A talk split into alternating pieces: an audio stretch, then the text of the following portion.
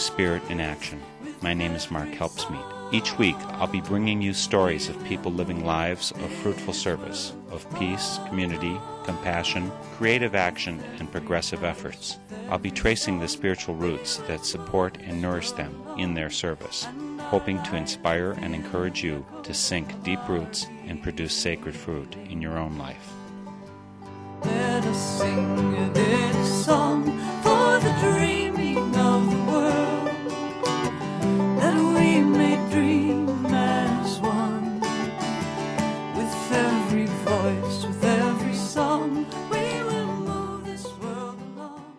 We've got some fun, beauty, and peace to share with you today for Spirit in Action. We're headed out to Lopez Island, one of the islands off the coast of Washington State. One of the reasons that Lopez Island is special is because they've been carrying my Northern Spirit radio programs for something like five years, and I always like to invite guests in from the areas where we're carried in order to help provide local programming, not simply mass market issues. Peace and justice grow locally, and I want to capture some of that good energy from Lopez Island, which is why our guest today is Lopez Island longtime resident Steve Horn. Steve's bailiwick is photography, and one way it's been used is to introduce people to each other across continents and time. Back in 1970, he traveled across Eastern Europe with his camera and he caught special glimpses of multiple regions of what used to be known as Yugoslavia, countries like Serbia, Macedonia, Bosnia, Croatia. After revisiting the area 33 years later, he assembled a book and exhibit of the region called Pictures Without Borders Bosnia Revisited. As we talk with Steve about his peregrinations in the Balkan regions, if you've got a computer handy, I encourage you to make our visit multimedia by going to either pictureswithoutborders.com or, even better, stevehorn.net. Select portfolios, then documentaries, and then Balkans. Throughout this interview, we'll be sharing tidbits of Steve's travel, including music and audio recordings he captured. It's a beautiful way to encourage work for peace. We'll get Steve Horn on the phone in a moment, but first we'll launch our Balkan visit by a bit of the popular Macedonian song Jovano Jovanke, this version by the Bakshish Boys.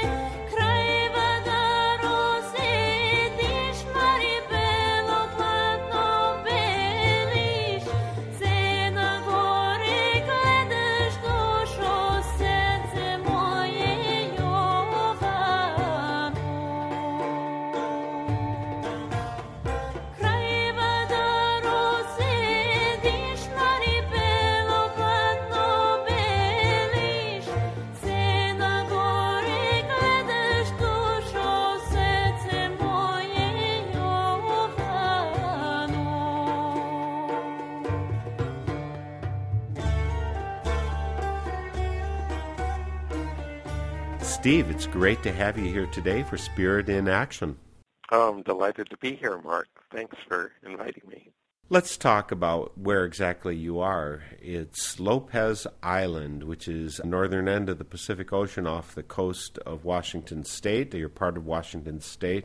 How long you been there, Steve? Well, I first came in the 70s, so it adds up to 40 years with some time off for good behavior. so that presupposes some good behavior on your part. There's been a mix, actually, and, and I mean that in all seriousness, but the time that I went away from the island was a wonderful time going back east for four years and eventually meeting my wife back there. So you went back east to get a bride and bring her out to the wilds of the West. That's the very short version, but we could stick with that if you want. and where are you from originally, or where did you live beforehand? I'm originally from the East. I'm from Westchester County, from Scarsdale, New York. And can you just tell me briefly what attracted you to Lopez Island, which is really essentially a small community isolated by bodies of water? Well, that would be one way to describe it. That wouldn't be my personal way of summing it up, but it sounds good. and it's actually, just to clarify a little, we're not out in the ocean. We're definitely surrounded by water, and it's a 40-minute ferry ride from the mainland to get here, and no bridges. But we're in the inland waters, uh, the what's called the Salish Sea or the Straits of Juan de Fuca leads into our waterways. So to be out at the ocean, you would be out past the Olympic Peninsula or the west coast of Vancouver Island. So we're in a protected waterway, although it gets very rough at times. Of course, the main thing I want to talk to you about is your photography and specifically your experiences in Bosnia, Slovenia, Macedonia, all of those places and I'm especially interested in that because I think that peace and justice are so important in this world. And you had a crow's nest eye view, maybe, of history taking place by having been in those places long before the wars that were so significant from our point of view that we got to observe. The U.S., of course, misses a lot of this history, doesn't even really know so many of the people of the world. You went there in 1970, your first trip around that area describe how you got to go there and why you went there. Is it just because you had, you know, have camera will travel?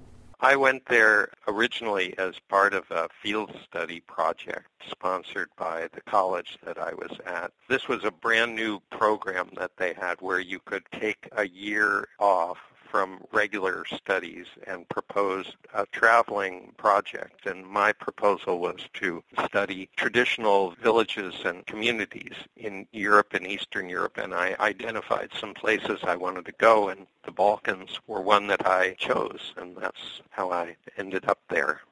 Did you choose the Balkans for any particular reason? Is it just, you know, it starts with the letter B? I like that, you know. Today's show is brought to you by the letter B. No, I I actually got all the way through the alphabet before I made my final decision, and the Balkans came up as the high priority. And it really had to do with, I think it was visually first. I was looking through books of photography and books about traditional village architecture, and I kept coming to the fact that the Balkans, and, and in particular the former Yugoslavia, had this incredible mix of traditions, a mix of East and West, and it had to do a lot with the history. I just kept getting more and more drawn in by what I read and what I saw. And so the culture and the visual aspects of it were drawing you. What about your interest in peace and justice? Was that something that was current for you at that time, 1970, we're talking about? Is it something that has some kind of a major place for you? I mean, one of the places you, the exhibition you had was called Pictures Without Borders. Bosnia Revisited, and that's your first photography book, 2005. Pictures Without Borders, we have Doctors Without Borders and all those kind of things. Of course, Pictures Without Borders is a, maybe a nice pun. I don't know. So, was peace work back in 1970 any part of your motivation? It really was, and I appreciate that you picked up on the, the title. And certainly, I tend to I like to play with words. It's just been a part of my life. But really, the larger connection for me was organizations like Doctors Without Borders and the idea of really working across borders. So that's very much what I was leading toward with the book title. And my interest in peace work does go back a long ways. In fact, I was looking through letters that were written about my mother who died when I was pretty young, and I still trying to know more who she was. And in cleaning out my folks' apartment years ago, I just, you know, how that is. You, you know, some things just go in boxes, and I've been gradually sorting through, and here were these letters of condolence over my mother's death written to my dad that talked about her work with peace and how active she was with Women's Strike for Peace and other organizations. And there was something very moving and meaningful about understanding that perhaps some of my passion and connection with that goes back to a long time ago and maybe some influence through her. In the 70s, the Vietnam War was raging, you know, the late 60s, mid-60s, late 60s, and then, you know, expanding into Cambodia. I had a deferment through being a student, and that continued with this project, but there was definitely a feeling of outrage and horror at what our country was doing, supposedly in the name of safety and peace. And I felt somehow that I wanted to travel during that time and just at least present a different view of my own feelings about what I believed and, and, what I held dear as somebody from this country and be willing to share that with people as I traveled. And I think that had an influence on, on my traveling during that time, my choosing to travel. Were you tempted at all to try and go to Vietnam and maybe capture that culture as well? I just this is a random thought of mine, but I mean, a lot of us are not tempted to go to war zones, but given that you wanted to capture these cultures and be part of peacemaking, did you have any thought in that direction? Well, you know, it's interesting. At that time, I didn't consider myself as having an interest in photojournalism as I think of it now, and as I'm drawn to it now, actually. I was more a landscape photographer, and my original thought was to be photographing primarily villages and architecture, and not so much people and not so much events that were unfolding. I just didn't see myself as a photojournalist, and that didn't come up. But it's very intriguing that you mention it because now I probably would have considered that more if I had been back then and having the photojournalistic inclination that I do now. I'm also intrigued by the idea that your mother was a peace activist, that that's part of her letters, that's part of what's captured from her life. Where did that come from, and what was the source of her motivation for that? Again, she's an, a generation older than you. It was certainly not unanimous that your and my parents' generations were peace activists. Certainly, there was an upswell of that from the younger generation, those who were coming of age in the 60s and 70s. Well, you know, I would love it if somehow there was a way to invite my deceased mother to join us in the interview and answer your question directly. I would I would love to hear her answers. But I can only guess that she, in a broader sense, she was very involved and had strong feelings about social justice, about nonviolence. I don't know that it came directly from her family because her immediate family were pretty conservative, pretty upset with some of her pursuits and beliefs. So, you know, I don't know exactly how she formed that. It's a really great question, and I would love to know the answer. You said she died when you were young. Uh, my mom died when I was nine. Mm. What was it for you? Well, she died when I was a little older, 14, but it was it was really profound and part of it was that it just wasn't talked about. It wasn't talked about. She had cancer and my father didn't want me to be worried about her. So he wasn't candid with me that she was getting more and more ill. He told me that she was getting weaker because the radiation was helping or something like that. And I finally called him on it, but it wasn't until very late that I just said, I don't believe she's getting better. And then, you know, he finally told me that she actually was dying. That's where I think there's been so much remarkable progress in young people being able to come to terms with something like that, you know, is, is at least in my experience, and especially here on Lopez, young people are brought into the conversations and into the truth of what's taking place, and I think that's powerful. So, about your mother, was there any religious or spiritual component to her outlook that you know of? Well, our family is Jewish by heritage, and we were Reform Jews in our observance, which, you know, is, I would say it's kind of a, um, you could either call it progressive or watered down version of traditional Jewish religion and spirituality. So I never sensed that it was through formal religion. And as far as what her, you know, what her spiritual beliefs were on subtler levels, you know, this is still, it's part of the puzzle pieces for me of who she was. I'm surprised how little I vividly remember of who she was. And, and I have to not be hard on myself about that. It's like, how can one not remember one's mother who I grew up with, you know, for 14 years? Unfortunately, you don't know much about the spiritual roots. Tell me a little bit about yours. Now, in 1970, you go to this area that used to be known as Yugoslavia. I mean, it includes places like Serbia, Croatia, Macedonia, Slovenia, Bosnia. All of this is part of this region. Yeah, it's all part of what was then one country. When I was traveling in that area, there were no borders between those areas where now there are. There are now like six countries where there was just one. What age are you at this time, 1970? I would say 20. I turned 21 on that trip. And certainly, growing up during this this swelling of the size of the military during the Vietnam War, it produces a worldview, pro or con, for people involved with it obviously it went kind of con for you. Did you carry a Jewish identity with you, and did that make a difference going to Yugoslavia? Well, I think I had an identity as a person who felt very strongly about peace, about disarmament, you know, a reduction of nuclear weapons. I think that was a pretty direct inheritance from both my parents because my father shared a lot of those beliefs and points of view.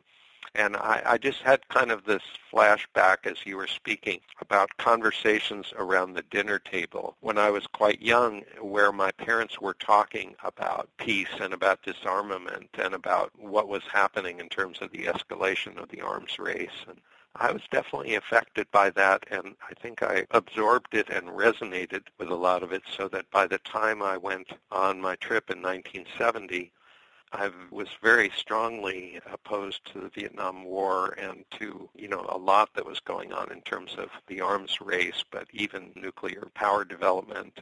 And I think that as far as a spiritual component or a Jewish identity that I brought with me, I definitely felt like I was coming as a Jewish person but it really didn't seem to typically have a lot of impact. It was, uh, you know, if, if it came up in conversation, in certain places it was more of either curiosity or people seemed fine with it generally. There's actually a tradition of, there's a Jewish community that has long been in parts of the former Yugoslavia, especially Sarajevo, a really vibrant Jewish community. So really my struggle was when I went to Germany. It really surprised me I had to wrestle with some inner demons around just going into the country this country that you know long ago had had a dictator and tyrant and someone who you know was involved in such huge genocide against the Jewish people. So there was just the, kind of these echoes of almost like my grandparents' fears coming out in me because they definitely expressed to me, you know, as a young person, some of their fears of Germany as a country from their having been more recently through that ordeal when I asked about whether your Jewish identity affected you in Serbia, I was also thinking, isn't that the area where a lot of pogroms happened, where Jews were oppressed and were put in slums? And that wasn't only in Germany that you had the oppression or the prejudice against Jews. I guess you didn't get the echoes of that during your visit? I didn't, and it was some different. Uh, there were certainly parts of Eastern Europe where that was very much the case. You know, like Czechoslovakia. By the time it went down to the former Yugoslavia, there were definitely fascist governments and, and puppet governments that came in. There was a lot of persecution of Jews and, and others, gypsies, but it wasn't on the level of what what happened in other parts of Eastern Europe, to my knowledge, and I did not get that as strongly as I did some of the other kinds of atrocities that took place between different ethnicities of people from Yugoslavia. For those listening in, I'm speaking with Steve Horn. He's a photographer And I guess maybe his first step into photojournalism was back in 1970 when he traveled to the area. It used to be called Yugoslavia, and it's now devolved into six different nations at that point. We know it because of the wars that happened, the crises that happened in Bosnia and Herzegovina, Serbia. There's so much havoc that happened in that area, particularly, I think, in the 1990s. But in 1970, when Steve visited there, it was still one nation under socialism with, what, Joseph Tito? Was that his name? Yes, Josip and Broz was his true last name, but he his nickname was Tito. Okay. Again, we're speaking with Steve Horn. You can see the photographs, both past and present, that Steve has taken in that area. One way to do it is go to the site that was prepared for his book, released in 2005, pictureswithoutborders.com. So on pictureswithoutborders.com, you'll see a number of sumptuous photographs from 1970 and coming forward from there when Steve has revisited the area. But even better, you might just go to his website, stevehorn.net. And stevehorn.net, look under portfolios. There's documentaries there, and you'll find Balkans from the 1970, 2003, 2008. And Steve has, perhaps by the time this airs, maybe he'll even put up photos from his 2010 trip. You're kind of ramping up the pressure there. Um. so again, it's stevehorn.net is where you're going to find those photos and find out about Steve's work as a photographer. He lives in Washington State on Lopez Island, a bit off the coast there. And I also want to talk a little bit later, Steve, about Lopez Island because I, I get the idea that there's something special there, besides the fact that, of course, they broadcast this program there, which is broadcast around the nation. The program is Spirit in Action. I'm Mark Helpsmeet, host for this Northern Spirit Radio production on the web at northernspiritradio.org. On the site, you'll find almost eight years worth of programs you can listen to and download, links to guests. There's a place to leave comments, and we'd like you to be part of our community. So please go leave a comment. You can make donations there as well. And I'd also like to encourage you to support your local radio stations. Community radio stations provide a service much needed in this country. And so please do support your local radio stations. You can also donate to Northern Spirit Radio via my site, or you find the address there. Again, Steve Horn with us here, stevehorn.net. We're talking about the photography that he's done, which is photojournalism really at work. 1970, Steve, you went to this area called Yugoslavia at the time. You went back in 2003 and you got more photos and revisited places. Please tell us what was motivating you and what that did for you to have those two different snapshots, so to speak, of time. Well, in terms of what motivated me to go back, I guess there, you know, if I can try to distill it down a bit, but still be anecdotal too. The war broke out in the early 90s, 1992 in Bosnia. At that time, there was a lot in the news mentioning places that I had traveled, you know, aside from Sarajevo, smaller towns that I had been through and just hearing these horrific accounts of what was going on, I tuned into it. I think in a in a much stronger way than, of course, somebody might if there were just unfamiliar names.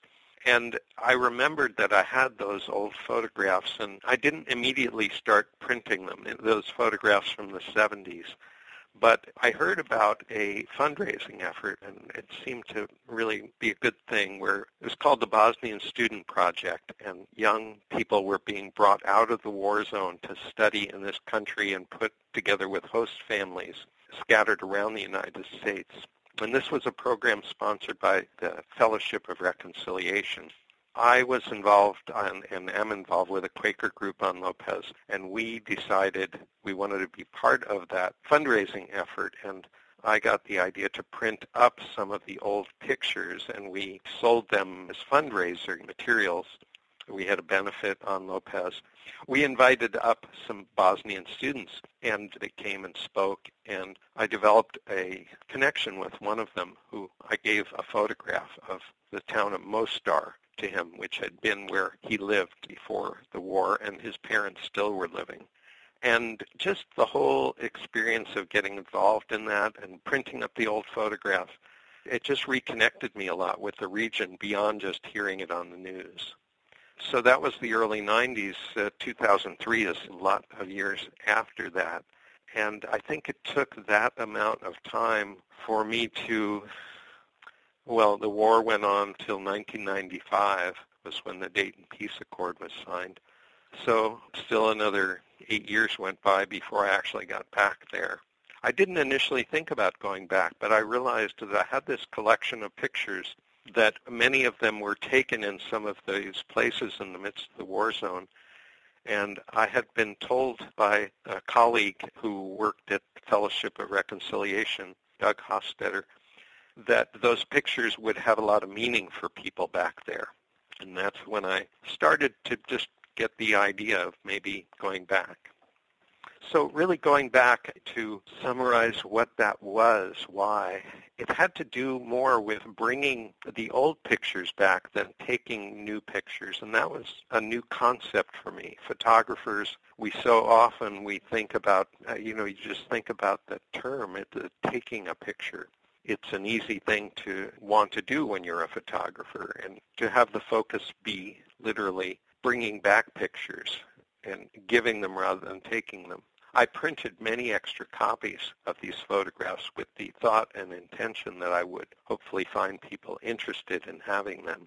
So that was really the focus of the trip. I certainly did take pictures, new pictures when I was there, but really the heart of the project in some ways was bringing those pictures back and retracing my route and in some cases trying to take pictures at the same spot where I had taken the original ones. So that was maybe the new component was to align myself with those places I'd been and see what had changed and document and share that. I assume that, again, there's this peacemaking element in your work and, and in producing of this book, Pictures Without Borders, Bosnia Revisited. What did you hope that sharing the pictures when you were back and producing this book, what was your purpose? What were you hoping to do? How would people be affected by it?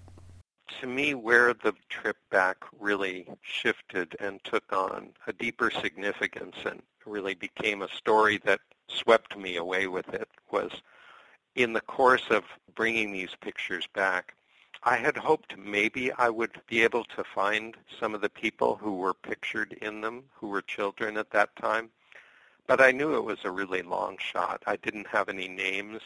I had a pretty good idea of where I had taken them. But I did nevertheless print a number of these pictures, and I even enlarged some of them so some of the children's faces would be more easily identifiable. In the course of showing these photographs around, I was able to connect with some children who had been in the pictures as five-year-olds and they were now nearly 40 and they had families of their own and they had no pictures from that time in their life. They had fled their homes and village during the war.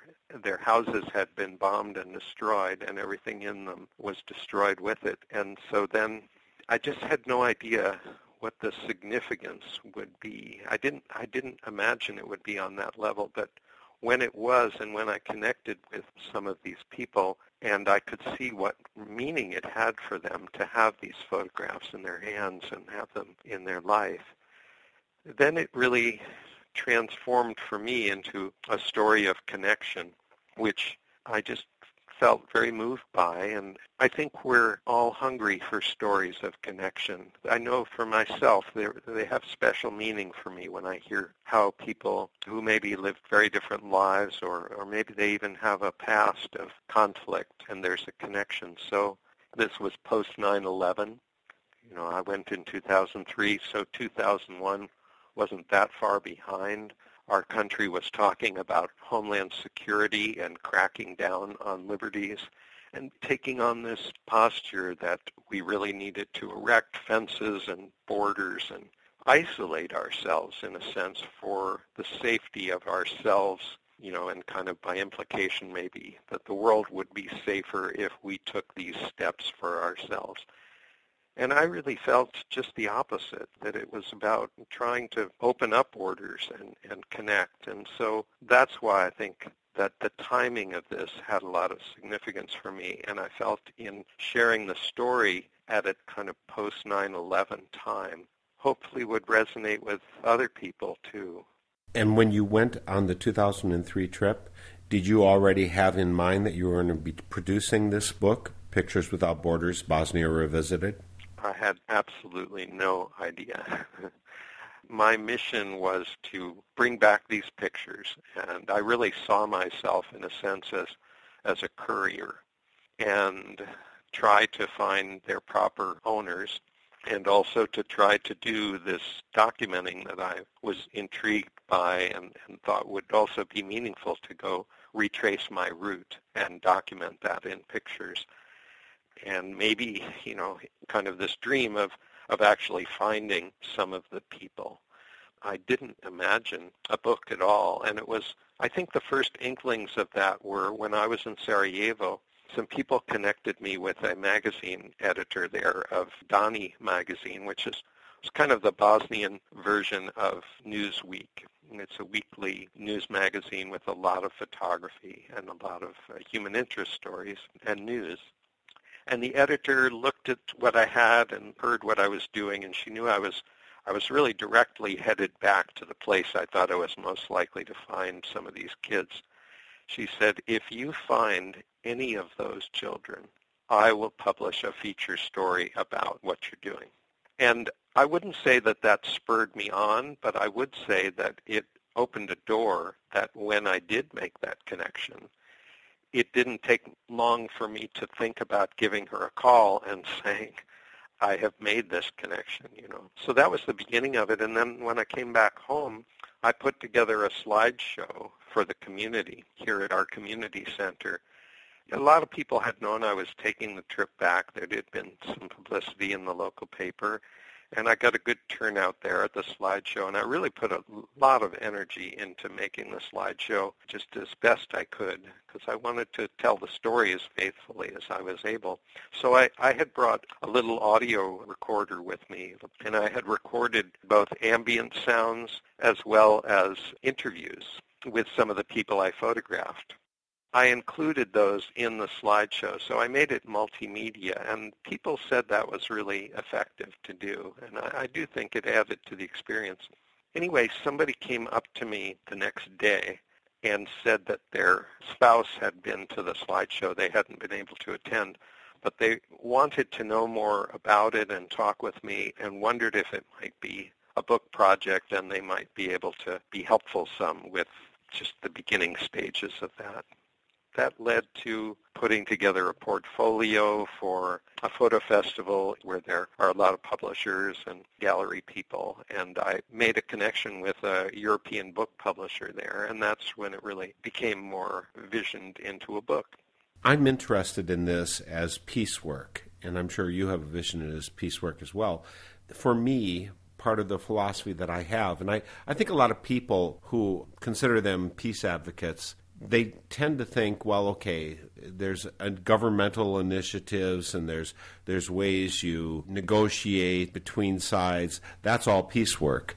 I think a too much neglected form of peace work is this sharing of identities that comes through in pictures. In my case, it comes through in folk dance. I'm an international folk dancer, so I'd love to go to that area just to dance with the folks, and there are folk dance trips and tours and trainings and all of that over there.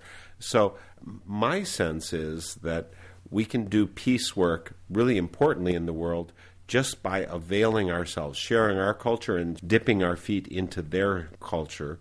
And by doing that, knowing one another, as soon as you know someone else, it's just not so easy to drop a bomb on them. What about for you? What, how do you envision this book making a difference in terms of peace?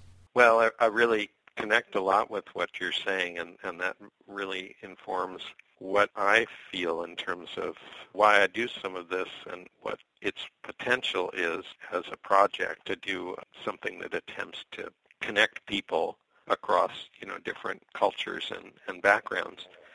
And a lot of people told me that the slideshow in particular and the book, but I took the slideshow on tour to a number of different places in the U.S. and also in Bosnia. And I almost universally got a response from a number of people, especially in this country, who were not familiar with Bosnia at all or really what had happened there, except what they'd gotten from the TV news, that they really felt a connection to these people on a, on a deep level that they would not have had otherwise. And that was, you know, what just really gave the project a lot of meaning for me to get that kind of feedback. On the other hand, taking the show to Bosnia, and I took it both in the form of a traveling exhibit and slideshow. And that happened in this country as well. There was a traveling exhibit. But in Bosnia, I was at a couple of the openings of the exhibits. And there the people's a number of people shared with me just how they appreciated that I had taken the effort to make this connection with them, and they felt in a way more seen and recognized. You know, just they felt that Bosnia was after the war just largely ignored except by some of the aid community. And so to have this person come with a show of photographs and to have come a number of occasions to the country and come back and taken the time to do this, I think that had a lot of meaning too and was a positive kind of gesture for speaking of peace and connection between countries. You know, you've mentioned several times, Steve, that you went back in the hopes of connecting with some of these people. Did it actually happen? It did, and in a, in a really most wonderful way. I had been traveling around with a young translator and uh, guide, and we came to the town of Jajce, and we were showing the photographs around, and uh, somebody said, "Well, I don't, you know, I don't know that group of kids, but I know exactly where you took that photograph," and that was like exciting in its sense, in its, in itself it took us up this hillside overlooking the city. It was uh, the old part of this small city of Jajce. And stopped at this house where he thought he would ask the person inside whether they recognized any of these children because he knew that was the neighborhood that I'd taken that picture in 30 years before. So he disappeared inside, you know, knocked on the door, went inside the house, came out, you know, 30 seconds later with a man who he identified as the brother of one of the children in the photograph. And um, sure enough, you know, this person, Sejad, said, you know, yes, that's my sister in the photograph. These are all her best friends. And she's inside now. I'll go get her. And just those moments of knowing that this connection had been made, it was like you know, it, she came out pretty quick, but it seemed like forever just waiting for her to come out and anticipating. And so she came out, she looked at the photograph, she said, oh my gosh, you know, and I have this on audio. Uh, we had the tape recorder running during this, so you kind of hear her response and then all the ambient sounds. And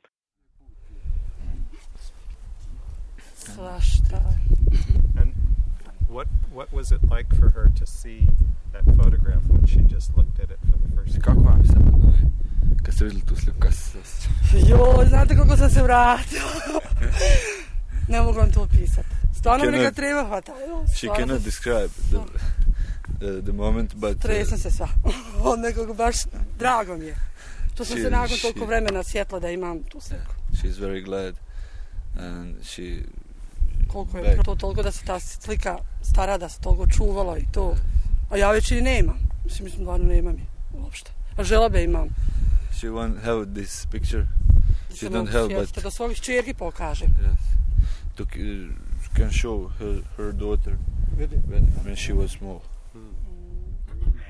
And it just really, to me, recreates that feeling of just the miracle of, of what it is to to come out of the blue with something like that. And you know, after we talked for a bit, she said, you know, I I do know all these people. They were my childhood best friends, and one of them lives right down the hill from here. Let's. You want to meet them? So we went down, and, and that person was actually out, but came back while we were still there, and that was Yef, whose real name was Vernis. And same thing, he looked at the photograph, couldn't believe it. We looked at him and saw the amazing resemblance to the picture in terms of just how his hair looked. And they invited us in, but here we went from hoping this would happen and having this collection of photographs to finding these people and, and then hearing their stories.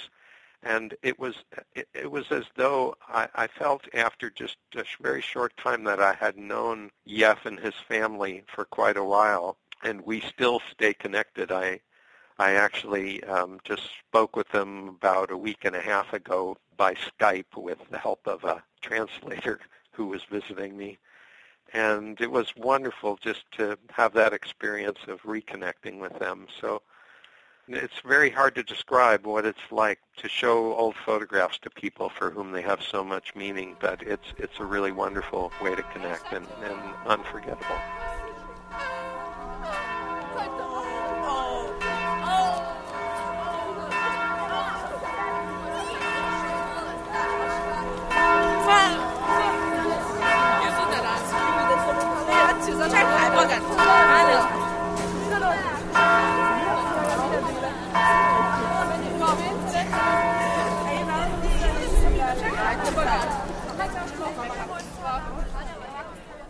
You know, the American attention span for people outside our border, or maybe even inside our border, is pretty small. I mean, I think there's a lot of people who can barely remember Iraq at this point, or you know, Afghanistan. I mean, obviously they're still current, but I mean, we were involved in what happened in Sarajevo and Bosnia. I mean, we we were involved in trying to, in the aftermath almost, trying to prevent the bloodbath that happened in that region in the Balkans. But I'm, I'm imagining there's a lot of people now who maybe they've forgotten or maybe they wish to forget because there's a lot of pain with that. You went to this area first in 1970 and then revisiting in 2003, 2008, 2010. You've been back there.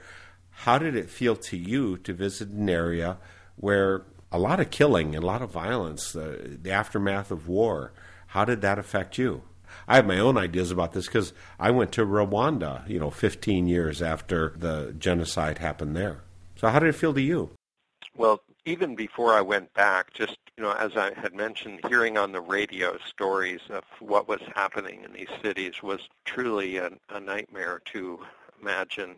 But it was on a whole different level to go there in 2003, which was after the war by a number of years, but there were still everywhere there were signs of the war, bombed out buildings and shrapnel craters and uh, bullet holes in walls and and then the horrific stories that people would share of what happened. So the first few nights back there, I actually had I would close my eyes and I would I would just see these scenes of the devastation of the day that I had seen. Somehow, you know, I'd seen some beautiful areas too, often, let's say, in any particular day and met some wonderful people. But those, those images of the aftermath of war really haunted me for the first few days. And then something shifted and I, I you know, I more was able to connect in the present and I would still see those scenes, but and I, and it's not like I became callous to them. I think I was still moved by them, but I was more able to take in the current stories and be present with people and see what was changing and what had been rebuilt and what were the present struggles. So it was a process, really.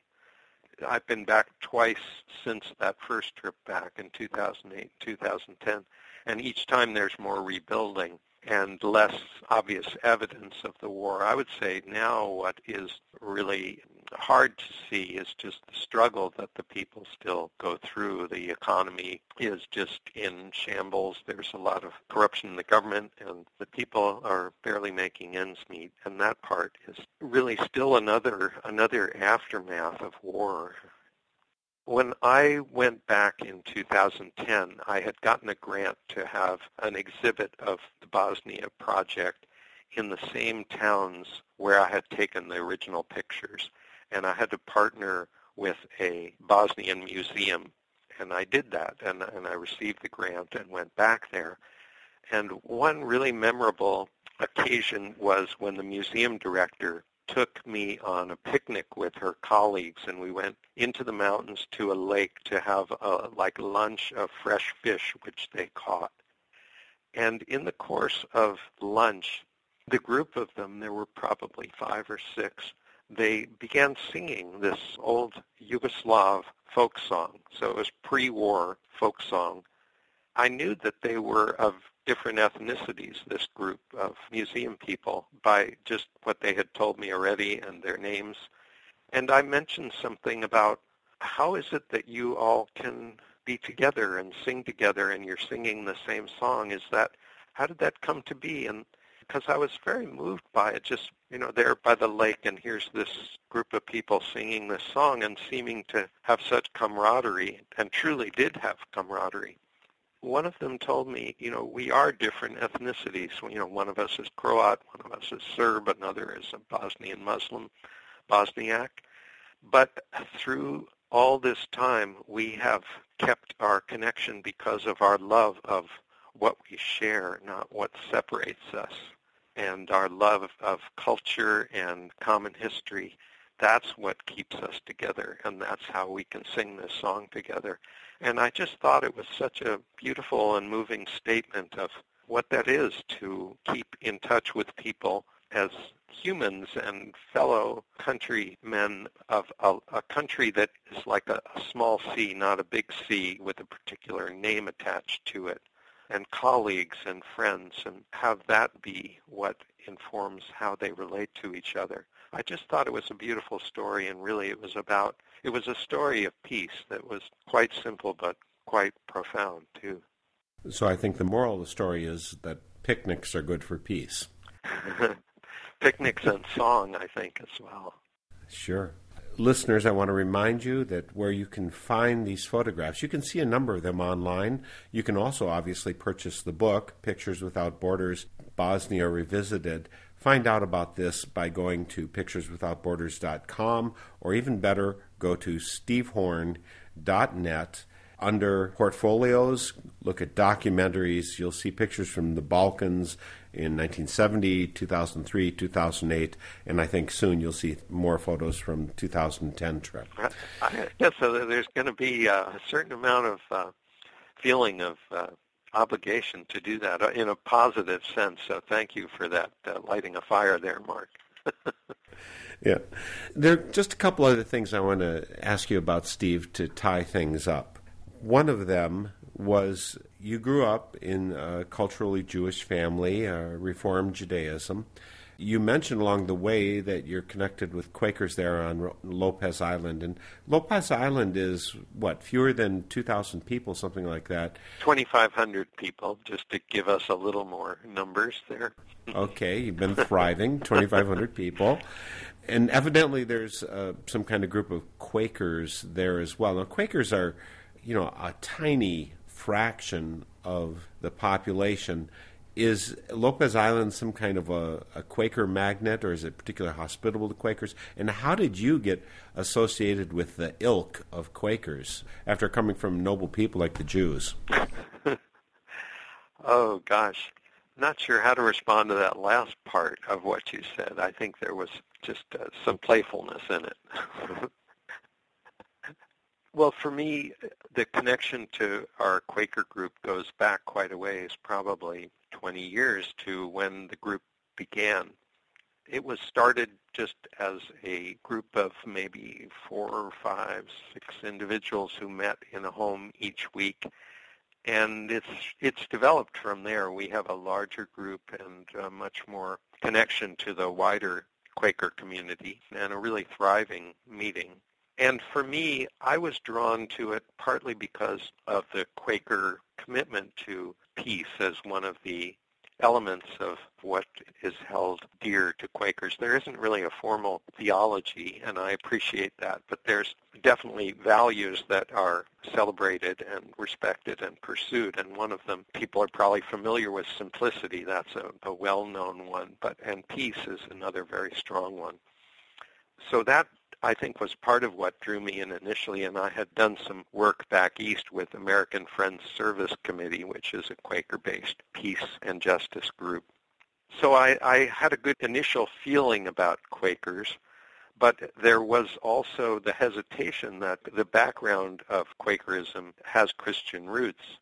That was just a struggle for me a bit that I I bump into it from time to time, but where I come out is that I've always felt welcomed. I haven't felt like I need to leave my Jewish heritage at the door. I feel like there's a really it's a it's a broad tent that welcomes people from really a range of different beliefs about what spirit is and even people who are non-theists and certainly people you know from other persuasions whether it is some form of Christianity or Buddhists or um, I don't think we have any Muslims at the moment, but they would, I think they would feel welcomed there. I can't imagine that they wouldn't any more than, than I do. So that's a little bit about that. Well, Steve, there's a whole lot more that I'd like to ask you about Lopez Island.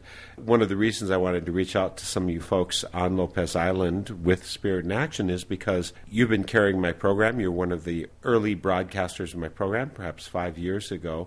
So I'm thankful to be in touch with people out on Lopez Island. I have a sense that in some ways, it's a very special community. There's a special identity there. And of course, I'd like to talk to you more, but we've got the clock is winding down, as we know. I'm so thankful that you got involved, not just in photography, but photojournalism. There is such a powerful thing that we can do with our eyes. You know, the a picture is worth a thousand words. You've captured so much of that by visiting this area Yugoslavia, Serbia, Bosnia, Croatia I want to remind our listeners go to stevehorn.net. You can see these pictures. Look under Portfolios, Documentary, Balkans, and you can take a look there at the wonderful slices of culture and people that Steve Horn has brought back from there. You can also find some of them via the site dedicated to his book, pictureswithoutborders.com either one of those places, you'll see something special that's come to us through the eyes of Steve Horn. So Steve, thank you so much for not sharing just your pictures, but your words with us here today for Spirit in Action. Oh, you're welcome. It was it was my pleasure.